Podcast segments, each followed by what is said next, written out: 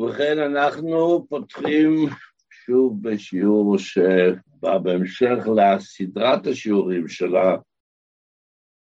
החורף הזה, שהתחלנו את הלכות שבת בדיני הבישול בשבת, וכבר מסרנו כמה וכמה שיעורים, וכפי שנדבר בשיעור הקודם שעסק בכלי בישול חשמליים, נכון? דיברנו על כל מיני כלי בישול חשמליים, איך ומה מותר ואסור, בכל מה שקשור לענייני הבישול בשבת. ואמרנו שבשיעור היום נדבר על מערכות הסקה, שבפירוש יש בהם עניינים של בישול וכיוצא בזה מהמלאכות, ואנחנו, שבחור זה בדיוק דבר בעיתו כמו שאומרים, מעניינה דיומא. ננסה להקיף פה את כל הבעיות האפשריות, ויש בזה המון חוסר תשומת לב, כיוון שכשאנחנו מתעסקים במקור חום, עם הפלטה או עם האש, אנחנו רואים שאנחנו מתעסקים פה בבישול. כשאנחנו מתעסקים באיזשהו מתקן שנמצא איפשהו במרפסת של הסקה או כיוצא בזה, ואנחנו לא רואים שמתרחש שום דבר שמתחבר למילה בישול, זה כמובן לא כל כך יוצאת חוסר תשומת לב מה מתרחש תוך כדי כל מיני פעילויות שלנו, ולכן חשוב מאוד שאנחנו נפנים את כל פרטי הדברים שידברו בעזרת השם בשיעור היום. ובכן, כפי שדיברנו, העסקות בדרך כלל היום הן עסקות ביתיות, מערכות עסקה ביתיות. כן, אולי בבניינים הישנים, אני לא יודע, כשאנחנו היינו צעירים יותר, ודווקא אז עם הילדים הקטנים, יש איזשהו, איזשהו חדר הסקה בתחתית הבניין, במרתף, במקלט איפשהו, ומשם ועד הבית מחליט שיהיה מים חמים או הסקה משעה שש עד שעה עשר או כיוצא בזה, ואם לא קר ליושב ראש ועדת אז אנחנו קופאים מקור. אבל בדרך כלל כיום זה הסקות ביתיות, אז גם ניגע בהסקה המרכזית פה ושם, אבל בכלל נתייחס להסקות הביתיות. הסקה הביתית, כפי שדיברנו בשיעור הקודם, חשוב שוב, כיוון שזה משליך על כל ההלכות כמעט שנדבר עליהן בהמשך, כיצד פועל הדבר הזה. בהסקה הביתית, אז יש לנו מה שקוראים רדיאטורים, הדברים האלה שעשויים צלעות צלעות בכל חדר וחדר, שהם מתחממים ומפיצים את החום, והם מקבלים את החום שלהם מאותו תנור הסקה, שכפי שאמרנו פעם, אני לא יודע אם זה עדיין עובד, קרא לנו לזה, כך קראו לזה בשעתו יונקרס, השם החברה הגרמנית הראשונה שייצרה את זה והפיצה את זה פה בארץ, אבל זה הסקה ביתית, עובדת על גז בדרך כלל, יש כאלה שעובדים על דברים אחרים, אבל בדרך כלל זה עובד על גז. איך זה עובד? יש שם בתוך התנור ברנר, כמו שיש על הקיריים של גז, רק גדול פי כמה וכמה, ובדרגת אש וחום עשרות מונים יותר, כן? אבל זה כבוי, זה לא פועל כל הזמן. יש נורית קטנה שהיא פועלת, היא כל הזמן דלוקה, היא כמעט לא לקחת לנו גז בשביל כל החודש, משהו אפסי, אבל היא זולקת כל הזמן. עכשיו, יש צינור נחושת, בדרך כלל מפותל, שנמצא בתוך המכשיר הזה, צינור, צינור, צינור, צינור, צינור מפותל שיכול להכיל בתוכו, להעביר דרכו כמות נכבדה של מים. ויש חיישן, כאשר אנחנו פותחים ברז של מים חמים בבית, או שפותחים את ההסקה, כשההסקה מתחילה לפעול, מתחיל דרך הצינור הזה להגיע מים מהצינור של העירייה. ברגע שבצינור הזה עוברים מים, החיישן נותן פקודה לברנר הגדול, להיפתח, להתחיל להפיץ את הגז מתוכו, ואז הנורית מדליקה אותו, ואנחנו שומעים נדלקת אש גדולה, וכל הזמן המים עוברים דרך אותה צינורית, ומשם, ושם הם נרתחים בגלל שהחום הוא גדול מאוד, הוא מרתיע אותם ממש תוך שניות, ומעביר אותם לצינורות ההסקה, מההסקה להסקה, מרדיאטור לרדיאטור, עושה את כל הסיבוב בבית, חוזר חזרה וחוזר חלילה. כך הוא עושה את הדרך הלוך וחזור, וכל הזמן, כל, כאשר מגיע לדרגת החום הרצויה, אנחנו סובבים כפתור, מבקשים, יש להגיד על מספר 6, הכי חם, ביקשנו עד מספר 5 למשל, אז כאשר מגיע לדרגת החום של מספר 5 מבקש, בוא נגיד 70 מעלות, סתם אני צריך מספר, ותשקע האש. עכשיו שקט. אבל כל הזמן ממשיכים להגיע מים. כאשר מגיע החום ברדיאטורים, ירד מתחת ל... נקרא לזה 70 מעלות, מתחת למספר חמש שביקשנו, שוב, החיישן נותן פקודה, מתחיל שוב לבעור. כלומר, העברה וכיבוי, העברה וכיבוי, תלויים בדרגת החום שמגיעה דרך הצינורות האלה לתנור ההסקה. אוקיי? Okay? אז גם חום המים, בישול המים יתרחש, העברה תתרחש, הכיבוי יתרחש, הכל יהיה תלוי בזה. מקווה שהדברים הובהרו בצורה מאוד ברורה. אנחנו מבינים עכשיו שמה שקורה בתנור הזה, זה משליך על ההעברה והכיבוי והבישול של המים ברדיאטור. עכשיו נתחיל את השיעור ונראה מה קורה, מה זה נוגע לנו. בואו נניח, נתחיל בסיפור כזה. יש לנו כך וכך רדיאטורים, אני קורא לזה רדיאטור, אולי היום כבר קיבל שמות אחרים, אנחנו מהדור הישן, אבל הסברתי בתחילת השיעור שאותם אה, הצלעות האלה, המתכת שיש בכל חדר וחדר שמפיצים את החום, קוראים לזה ככה, רדיאטור. הרדיאטורים הללו נמצאים בכל חדר וחדר, כן? עכשיו, לא פתחנו, אנחנו נמצאים בבית, יש לנו אמנם חמישה חדרים ברוך השם, הקדוש ברוך הוא נתן לנו בידו המלאה פתוחה, קדושה והרחבה. אבל כשאנחנו בבית, ולא, אין פה אנשים שזקוקים להשתמש בכל חמשת החדרים, אנחנו צריכים שיהיה חם בחדר השינה, במטבח, בסלון, אולי עוד איפשהו, אבל אין לנו שום סיבה שהדבר הזה יחמם לנו את כל הגדיאטורים. ואנחנו מבינים שכמה יצטרך התנור להתאמץ ולחמם, וכל זה יהיה תלוי, כמה כמות, אנחנו יודעים את זה מהסיר שאנחנו מבשלים על האש, כן? אם אנחנו צריכים לבשל כמות גדולה, סיר גדול, לוקח לו חצי שעה עד שהוא רותח. להתקרר לוקח לו גם כן הרבה זמן. כשמדובר על כמות קטנה, תוך 10-15 דקות הוא מתבשל, כן? כלומר, מתי מגיע הסיר לדרגת החום הרצויה? תלוי בכמות. המרק או התפשיל שבתוכו, אם יש כמות גדולה, ייקח לו יותר זמן, וגם יותר לקח יותר זמן להצטנע. ואם כמות קטנה יותר, זה ילך מהר יותר. בואו נחזור עכשיו למערכת הסירים שלנו, נקרא לרדיאטורים האלה סירים. יש לנו עכשיו בחמשת החדרים, במדבר ובסלון וזה, יש לנו שמונה רדיאטורים כאלה בבית. אנחנו זקוקים רק לשלוש מהם, אז למה להשאיר את כל השמונה פתוחים? שהמערכת צריכה לעבוד זמן ארוך עד שמחממת אותה, זה עולה כסף.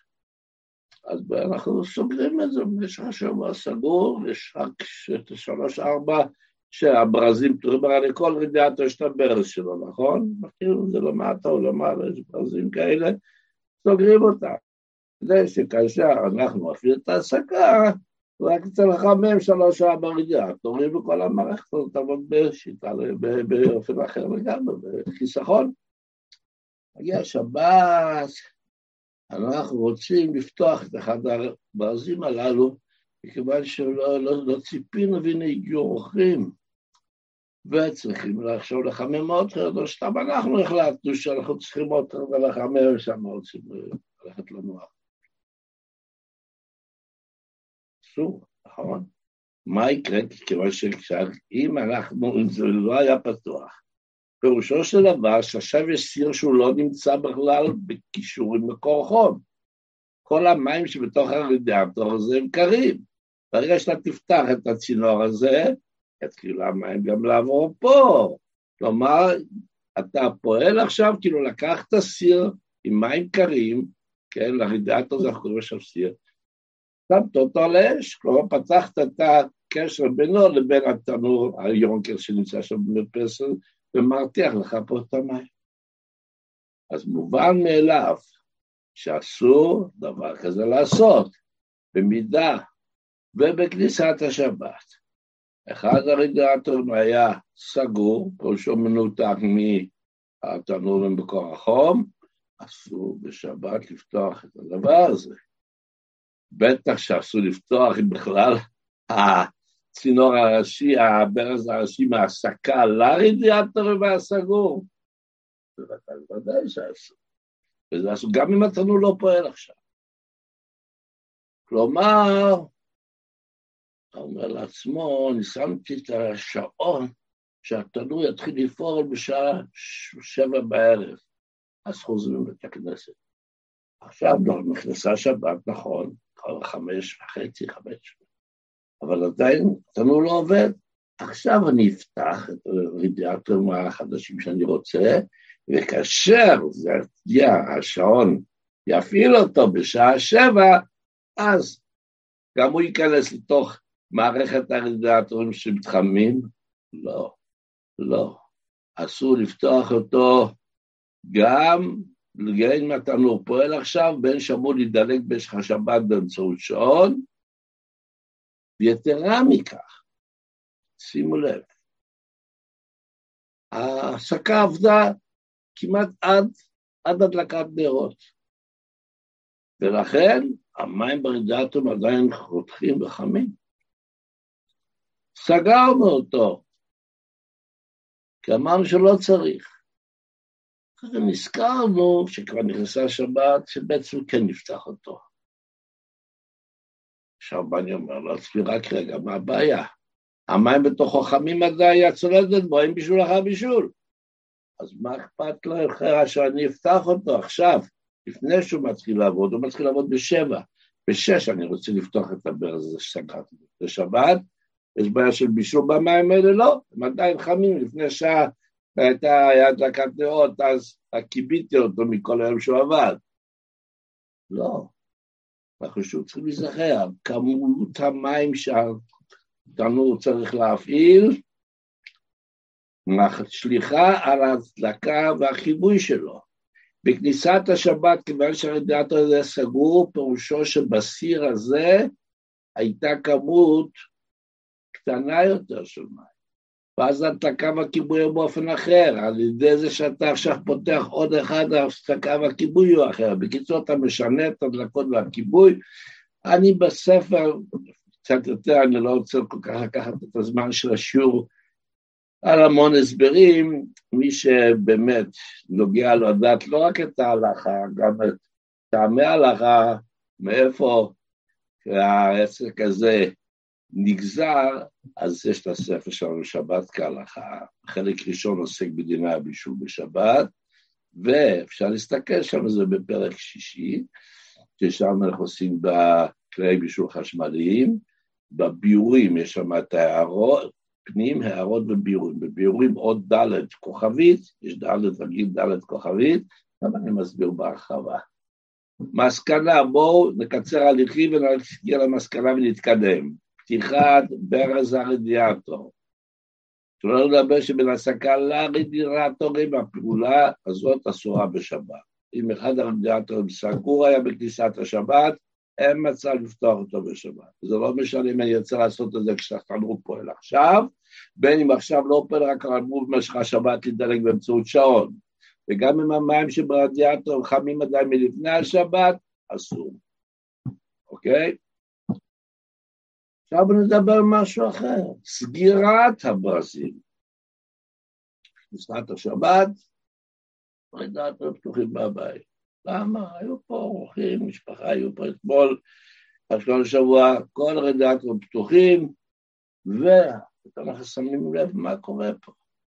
רק אנחנו פה בבית, אני וזוגתי הרבנית, אולי עוד איזה מישהו שבא לסעודת שבת והולך הביתה, בשביל צריך שבכל החדרים יעבדו עכשיו רדיאטורים? חבל על הכסף, חבל על האנרגיה, חבל על הכל.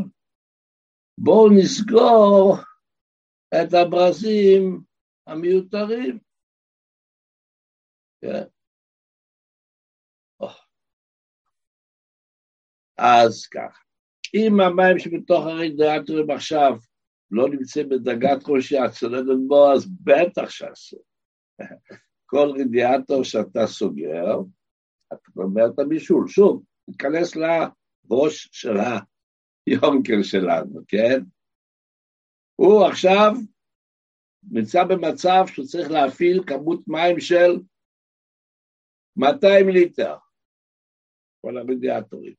אני סוגר אחד, צריך להפעיל רק עכשיו 170 ליטר. סוגר עוד ברז אחד, ברדיאטור בבית, צריך להפעיל כבר רק 120 ליטר. מה זה פועל? אנחנו יודעים. כמות גדולה לוקחת לו יותר זמן להתבשל, יותר זמן להצטנן. אז ההפעלה והכיבוי של היורקס יהיו בהתאם. ברגע שצמצמתי את כמות המים ברדיאטורים, אז יהיה מהר יותר, יתבשל מהר יותר, והתנור יכבה. הוא יצטנן יותר מהר והתנור ידלק שוב. כיבוי דלקה, כיבוי דלקה, כיבוי דלקה, למה? זה לא אמור לקרות, זה אמור לקרות אחת ל... עכשיו זה קורה לעיתים קרובות יותר. קודם דלקה וכיבוי כזאת, היא תוצאה מזה שמיעטנו את כמות המים שעל הרדיאטור לחמם, שעל התנור לחמם. איך מיעטנו? מה זה שגרנו כל רדיאטור סוגרים, מיעטנו את כמות המים. ובכן, סגירת הברזים הללו, אז אם המים שברדיאטור לא הגיעו לצלד הזה, אז בטח שאסור, אבל אם הגיעו לצלד, אז בואו גם כן. אומר, יש פוסקים שמדברים, טוענים כל מיני סברות, שוב, כל הדברים בספר מבוארים בהרחבה יותר, אם גם אם הגיעו לצולדת בו, אז רבים הפוסקים שאוסרים, שבגלל שכפי שאמרתי, ממעטים את כמות המים, משפיעות ההדלקה והקיבוע עד אסתר המוסד. ולכן אנחנו בשכות שבת לא מתעסקים בכולות, כפי שאמר זה כן בפרט כידוע, הסידור שלו, משהו, מה שמכונה הלכתה רבתה לשבתה, ככה כותרת של מה זה כותב, ושם אומרים לי שם שלוש ארבע מקרים שבפוסקים רבים מקילים בזה, והאדמו"ר הזקן אומר להיזהר מחשש חיוב חטאת, כרת וסקילה, רחמנא ליצלן, לכן האדמו"ר הזקן מחמיר בהם. ולכן אנחנו לא מחפשים היתרים, ברגע שיש דעת של רבים מהפוסקים שזה אסור, אנחנו לא, בשבת לא נפתח ברז רדיאטור שלא היה פתור בכניסה של שבת, ולא נסגור אחד כזה שפתוח היה בכניסת השבת. לא את הברז הראשי, בטח שאסור, זה מיד, מיידית כמעט, אנחנו גורמים לכיבוי התנור, הוא מפסיק אין לו עבודה, אז הוא מפסיק לעבוד, הוא מפסיק, אז הוא נכבה. או, חשוב להעביר עוד נקודה חשובה, הברזים של ההעסקה, בכל חדר וחדר הברזים האלה שנמצאים שם, מה התפקיד שלהם? להכניס מים חמים.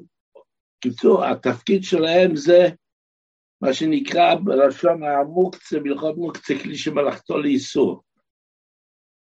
כיוון שהוא נועד לעשות פעולות שאסור לעשות אותן בשבת, כפי שאמרנו.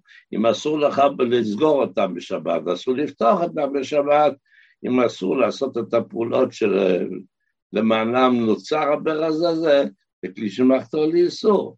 לכן, גם צריך לדעת שגם במקרים שאנחנו כן מטפלים בזה, מקרים שאין את הבעיות שהזכרנו מקודם של הדלקה וחיבוי, אז צריך שיהיה איזושהי סיבה, מה שנקרא לצורך גופו או מקומו, ולא עכשיו זה הזמן לדבר על זה.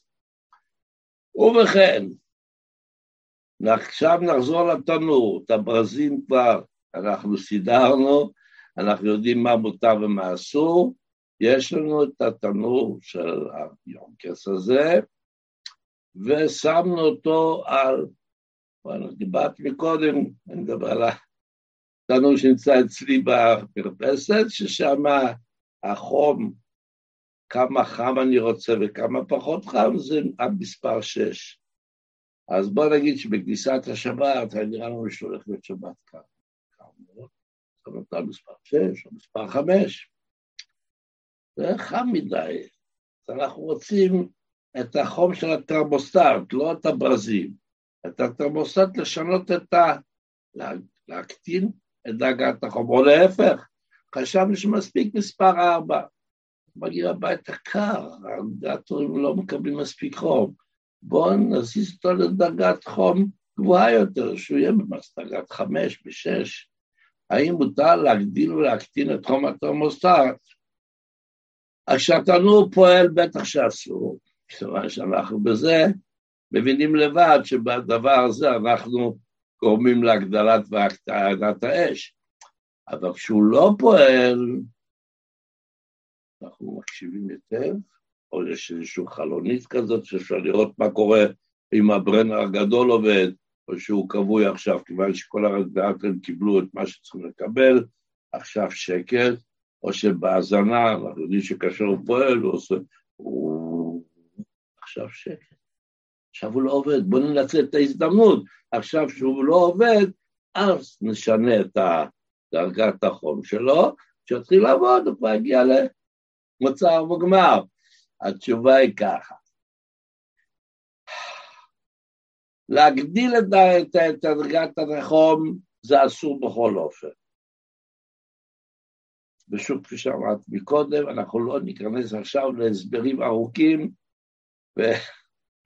ונשלח את כולכם לקרוא את הספר או ללמוד אותו, אבל הנקודה היא ככה, הלכתית.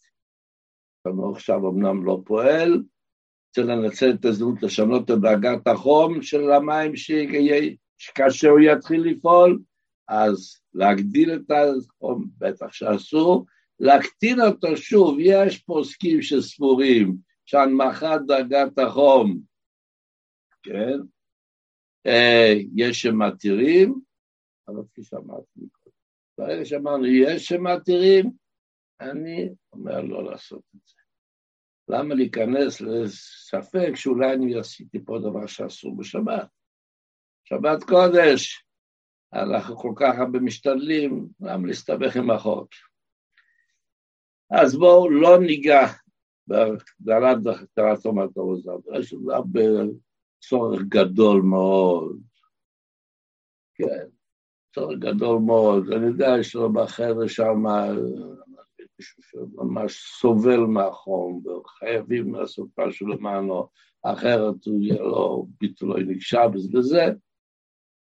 הייתי עושה את זה אולי בשינוי, אני יודע משהו, לעשות את זה באופן של שינוי, וסומך על המקלים. אבל שוב, להגדיל את דרגת החום שלו אין מצב, גם כשהתנור לא פועל. גם ברגע שהדיאטרים כולם קיבלו את מה שצריך, ותשקע האש, ואז אני רוצה לשנות, להגדיל, לעבור מדרגת 4 לדרגה 6, שום אופן, זה אסור לכל הדעות. אבל גם להקטין אותו לכתחילה לא, במקרים מיוחדים, אנחנו הייתי מתיר לעשות את זה בשינוי. או, עכשיו, שאלה שנשאלה, זו התשובה ברורה, אבל כדאי שנשאלה, אני רוצה להתייחס לכך. שאלו, כולם יודעים שצריך להיות מה שנקרא גרופה וכתומה. מה זאת אומרת? כשאנחנו שם, דיברנו בשבוע שעבר, אנחנו שמים מי חם מים חמים לשבת, אומרים לנו, תשמע, זה חייב לפני השבת, או אם זה מדובר שאתה שם אותו על פלטה, על אש, אז צריך לשים אותו באופן של גרופה וכתומה, שאי אפשר לשנות את דרגות החום, כשאפשר לשנות את דרגות החום זה לא גרופה וכתובה, נכון? אז שואלים, רק רגע, מה עם ההסקה? ההסקה גם כן, כמו שאמרנו, זה מערכת סירים, מערכת קדרות שנמצאות בכל חדר, יש סיר שקוראים לו רדיאטור.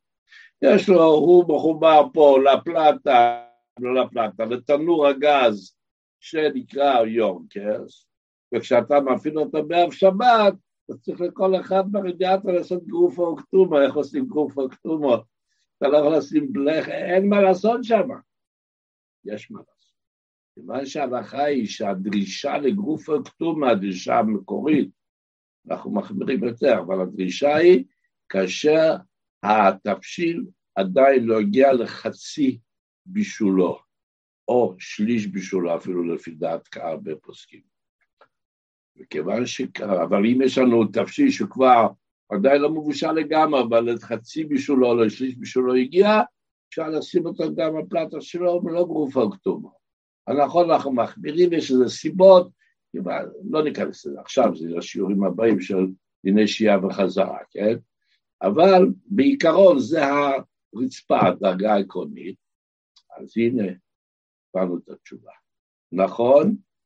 לכן, מכיוון שאנחנו אמרנו שיש פה סיבה לכאורה לעשות גוף הכתובה, ואנחנו לא יכולים, אין מצב לעשות גוף הכתובה ביונקס עם הרדיאטורים, אנחנו ניקח את ההיתר השני, אנחנו נפעיל אותו איזה שעה או חצי שעה לפני כניסת השבת, אנחנו מכירים את התנור שלנו, יודעים מתי, כמה זה לוקח לו להתחמם, לחמם את הרדיאטורים, וכדי שהמים שברדיאטורים יגיעו כבר לחצי מהצולדת בו, זה לא לוקח הרבה זמן.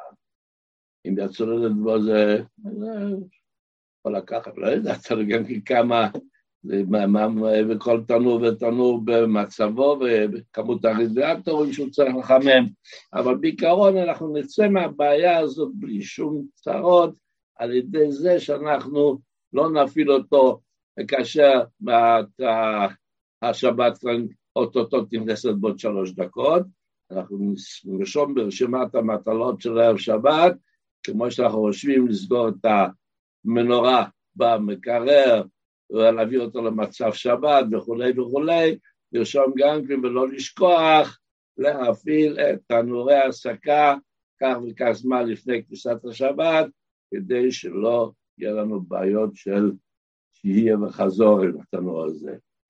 אבל במידה ולא עשינו את זה, אוי, ועכשיו הנה כבר עכשיו אה, צריך לבית הכנסת, שכחנו להפעיל את הזה, את התנור, מה יהיה עם השיר וחזורה? אפשר לסמוך על דברי המקילים בהעסקה הביתית, שאומרים שלא צריך שם גרוף הכתובה, ושוב למה ומדוע, אני אתן לכם את הכתובת בספרנו, חלק ראשון, פרק שמיני, הערה פ"א, חלק ראשון, פרק שמיני, הערה פ"א, שם אני מסביר מדוע, טעמים מדוע אפשר, יש מקום להכר. אבל לכתחילה, שוב, אנחנו לא נכנסים פעולות בהיתרים, מפעילים את זה לפני כניסת השבת מספיק זמן, כדי שעד לכניסת השבת המים ברדיאטור יגיעו לחצי מבישולם. והנה הגענו לעוד נקודה חשובה. מה בנוגע לשנות את זמני פעילות ההעסקה על ידי שעון שבת? כן, יש לנו שעון שבת. אנחנו לא מפעילים את תנור ההעסקה שיעבדו 24 שעות. לפחות אני לא עושה את זה. אני יודע שבדרך כלל יש לאנשים את הזמנים שלהם. אז מפעילים אותם באופן שעד שנלך שם, בוא נגיד, אנחנו סעודת שבת מסתיימת בשעה עשר, אז אה, שעד שנספיק להתחמם במיטה, אז עושים שזה ידלח עד 11, עד 12. אחרי יהיה קבוע במשך הלילה. בבוקר, אם אנחנו עוד יושבים בבית ולומדים פה שעה, שעתיים חסידס לפני התפילה, אז מעוניינים שגם בבוקר זה ידלק קצת בימים קרים. לפעמים לא, לפעמים מסתפקים שזה יתחיל לדלוק ב-12 בצהריים, ואנחנו חוזרים הביתה באחת, הבית כבר יהיה מחומה. כל אחד זאת השעוני השבת היום, אפשר לעשות כיבויים והדלקות, והדלקות וכיבויים, והכל לסדר את השעון לפני השבת, שיעשה לנו את העבודה. עכשיו, בשבת אנחנו רוצים לשנות את זמני הפעילות, שמנו שעון שבת, רוצים לשנות. אז הכלל, אנחנו נגיד עכשיו לפרטים, הכלל אומר ככה, מותר לאחר את השעה היהודה בשעון להפעלת ההעסקה. ואותו דבר מותר לאחר את שעת הכיבוד. אבל בשום אופן אי אפשר לשנות, להקדים את שעות ההפעלה, אין לה כיבוי ואין לה הדלקה. כלומר, בואו נקרא, ניקח לזה דוגמה מעשית.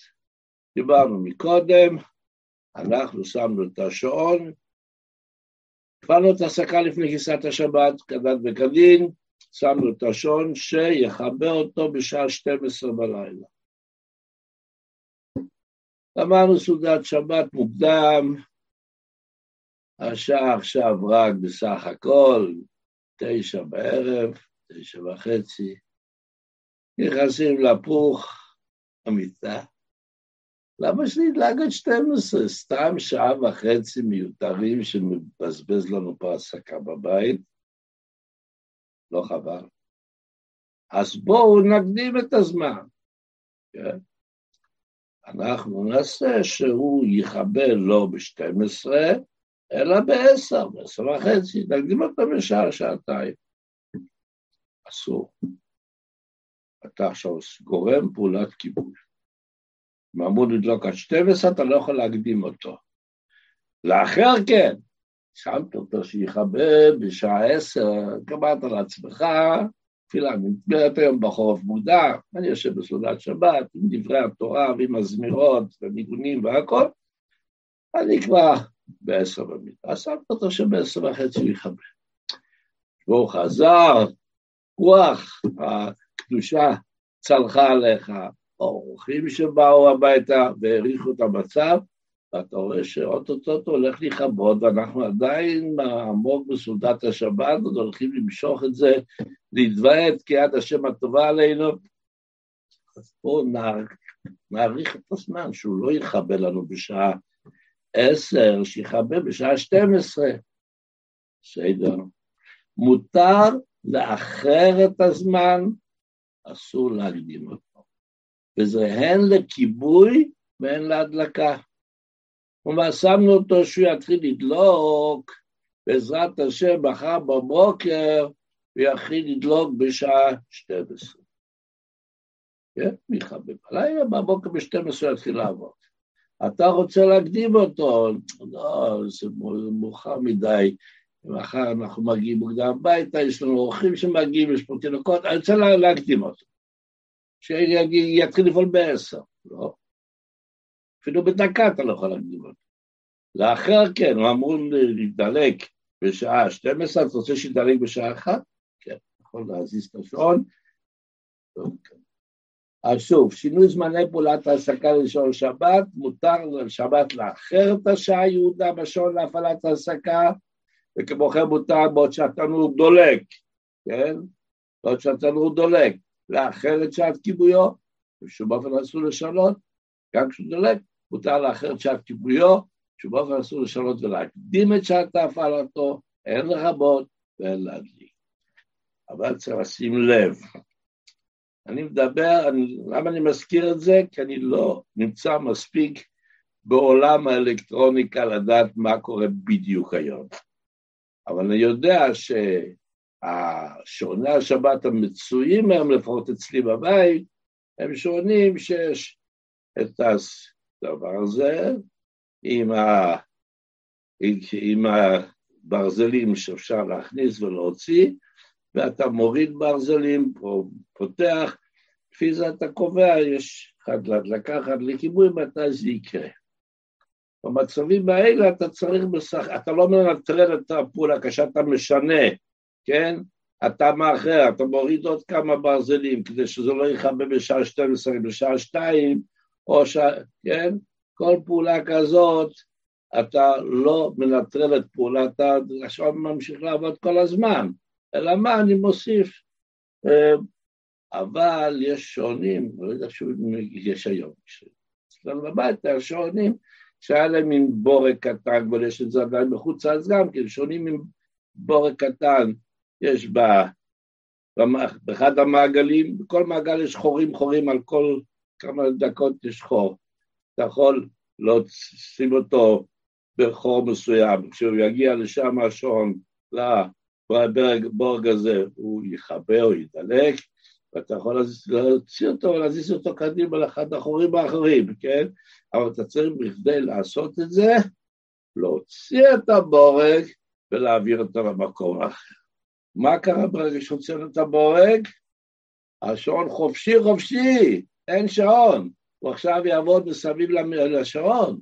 ברגע שאתה תחדיר את הבורג חזרה לאן שתחדיר אותו, אתה עכשיו יוצר פעולת כיבוי, אתה עכשיו יוצר פעולת הדבקה. במילים פשוטות, כשאנחנו מדברים על שינוי זמני פעילות השעון, שמותר לאחר את היהודה ואסור לקדים אותה, בכיבוי, להדלקה לא משנה, מדובר על סוגי השעונים שאנחנו לאף רגע, גם כשאנחנו משנים, לא מפסיקים את, ה, את הפעילות, כלומר את ה, השעון, השעון עדיין יש לו את הפעילות של כיבוי והדלקה. אם רצו להוציא בורג ולהכניס בחזרה, זה אסור בכלל ואין על מה לדבר. ואם כבר דיברנו על שינויים שעלולים לחול ב... עם הסקה, האם מותר לפתוח דלת או חלון כאשר ההסקה הרי הרדיאטורים מתרגשים ומתפעלים מהחום או הקור שהם מרגישים ואז המים בתוכו מתקררים, ואז המים האלה מגיעים לתנור, ואז הם מכבים ומדליקים, כפי שדיברנו בהרחבה בכל מהלך השיעור. עכשיו מישהו נכנס מהרחוב ויש רוח קרה, ואני פותח את הדלת, אז הבית מתקרר. הבית מתקרר, אז אתה רוצה אפילו עוד יותר, אז אני גורם שינויים. התשובה היא לא. אם זה ממש מכוון מול תנור ההעסקה, לא יותר זמור חייש, חיישן שמדליק ומכבה זה משהו שאסור, אבל אם זה רק, זה גורם לדעת, להתקרר קצת בגלל שהחדר נהיה קר יותר מותר, ושוב, הרחבה בספר, זו פסק ההלכה. לכן מותר לפתוח ולסגור חלונות כשהסקה פועלת, אלא אם כן זה מכוון במרפסת כנגד התרמוסטט, שהוא קולט את דרגת החום, אז זה פועל ישירות באמצעות הפתיחה הזאת, אתה ישירות מדליק, אבל אם זה לא רק בעקיפין, זה יגרום אולי, אין בעיה.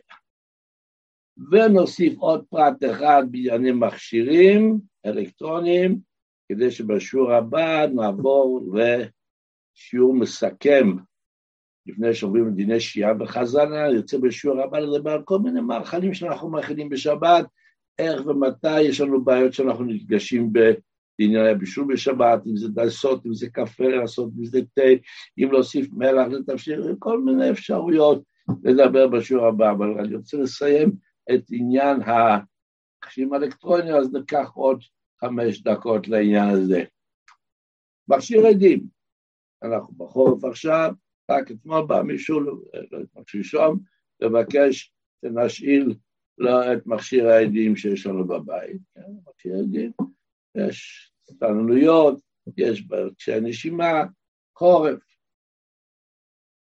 עכשיו, המכשיר העדים עובד איך שיש בתוכו מים, והוא פועל כל עוד המים יש בתוכו, ברגע שנגמרים המים, מתאדה הכל, מכשיר נכבה, נכון? עכשיו שואלים אם מותר להוסיף מים למכשיר העדים. אז בוא ניקח את הקל יותר ואת המצוי יותר, אפילו הייתי אומר. דווקא שלחתי הלילה הודעות לרופאים ידידים לשאול אותם עד כמה משתמשים היום במכשירי עדים חמים, ואחד מהם קיבלתי שאצלו בבית משתמשים עד היום במכשירי עדים חמים, אבל לא בדיוק זאת הייתה השאלה, רציתי לדעת בתור רופאים איך הם יודעים לגבי הפציינטים וגם מה נהוג עם התינוקות, אבל לא משנה, נדבר על שניהם. נדבר על המכשיר עדים הקרים קודם, שזה המצוי יותר. אז נוסיף בהם מכשיר עדים קרים, בעיקרון, אין בעיה, יש שם בישול, נכון, המים לא מתחממים, אבל, רק רגע, יש הפעלת המכשיר וכיבוי המכשיר. אז אם כדי להוסיף מים, יש מכשירים כאלה שעשויים בצורה כזאת שיש את הכלי של המים, בתוכו יש, עם, שנכנס לתוכו, וכשהוא נמצא בפנים במים, אז הוא פועל. אתה שולף אותו החוצה, ויש לך שם סיר עם מים, אתה לוקח את הסיר הזה כאילו, את הפלסטיק הזה, ממלא אותו מים, ואז אתה שם לתוכו את הדבר הזה, אם הוא מחובר לחשמל, הוא מתחיל לעבוד. זה כמובן אסור, כי ברגע שאתה מוציא אותו, אתה מכבה את המכשיר, אתה מחזיר, אתה מדליק אותו, אז אין מה לדבר. אבל אם מדובר מכשיר שלא עובד ככה, כן? מכשיר שלא תלוי בזה, אני לא יודע אם יש מכשירים כאלה, אבל אם יש, אם אפשר מכשיר שלא, שלא נדרש להוציא את החלק שמפזר מהמכשיר, רק יש לו פתח ששם אתה שופך לתוכו את המים, המים הולכים להיגמר, אתה שופך לתוכו עוד מים, אז אם המכשיר כבר הפסיק לעבוד, כן? ברגע שנגמר המים, ברגע שאתה שופך לתוך המים אתה מפעיל אותו, זה בוודאי שאסור. אבל במידה והמכשיר לא הפסיק לעבוד, הוא עדיין פועל כי יש בתוך עדיין קצת מים, מותר להוסיף מים, כן? שוב, תלוי האם הפעולה שלך תפעול להדלקה או כיבוי, זה הכל. במידה ויפעל אסור, לא אז אסור. כן. עכשיו צריך לשים לב עוד דבר. יש מכשיר שיש לנו נורית כזאת שדולקת אומרת כי עכשיו זה עובד. ברגע שהוא לא עובד, כן, אז כשבתוכו מים, אז הוא מתחיל נכבה. צריך לדעת אם זה לא גורם לשינויים כאלה. בקיצר, תשים לב, האם אנחנו עושים איזושהי פעולה של הדלקה וכיבוי או לא. ועכשיו חמים זה הרבה יותר חמור, כי ראשית כל יש עניינים של בישול. אז צריך, כשאני רוצה להוסיף מים, צריך להוסיף לתוכו מים חמים דווקא, אסור לשים מים חמים לתוך כלי ראשון, המים שבתוך ה, הדבר הזה הם אה, חמים. אתה תשפוך לתוכו מים, אז יהיה לך בעיות של הכנסת קר לתוכם, צריך מים חמים, ואסור שיהיה הפסקה של כלי בינתיים, רק ישירות, ואם המכשיר קבע בגלל שהמים נגמרו, אז כמובן שאסור, כי כשאתה שם את המים אתה מפעיל אותו. בקיצור, העניינים לא פשוטים, אבל אני מקווה שהבהרנו את הדברים, הם בנוגע למערכות העסקה למכשירי העדים, וכאמור, בעזרת השם, בואו בהמוניכם, תעוררו חברים שכדאי להקשיב לשיעור, או לנסות לקבל את השיעור מאור חיה, כדי שאפשר להאזין לשיעורים, מקבלים את השיעורים האלה גם בווידאו וגם באודיו, ומי שרוצים לשמוע זמן לצפות, רוצים לראות ולשמוע אותו בדרכים, וכיוצא בזה, אפשר לקבל את כל השיעורים ולשמוע אותם ולהתעדכן בהלכות שבת החמורים והחשובים כל כך, ושנזכה ליום שכולו שבת ומנוחה לחיי העולמים, ובעזרת השם השיעור הבא, המשיח צדקנו כמובן. אם חס ושלנו מתעכב, אז אני אשתדל לעשות את זה, לדבר שיעור מסכם על הבישול בשבת, כלומר, אנחנו נדבר על, על הכנת מאכלים ומשקאות שונים בשבת, איך אנחנו עושים אותם בלי להיקשר בפעילות שבת של בלתה בשל. כל טוב סלע, Suras Teres Samchis.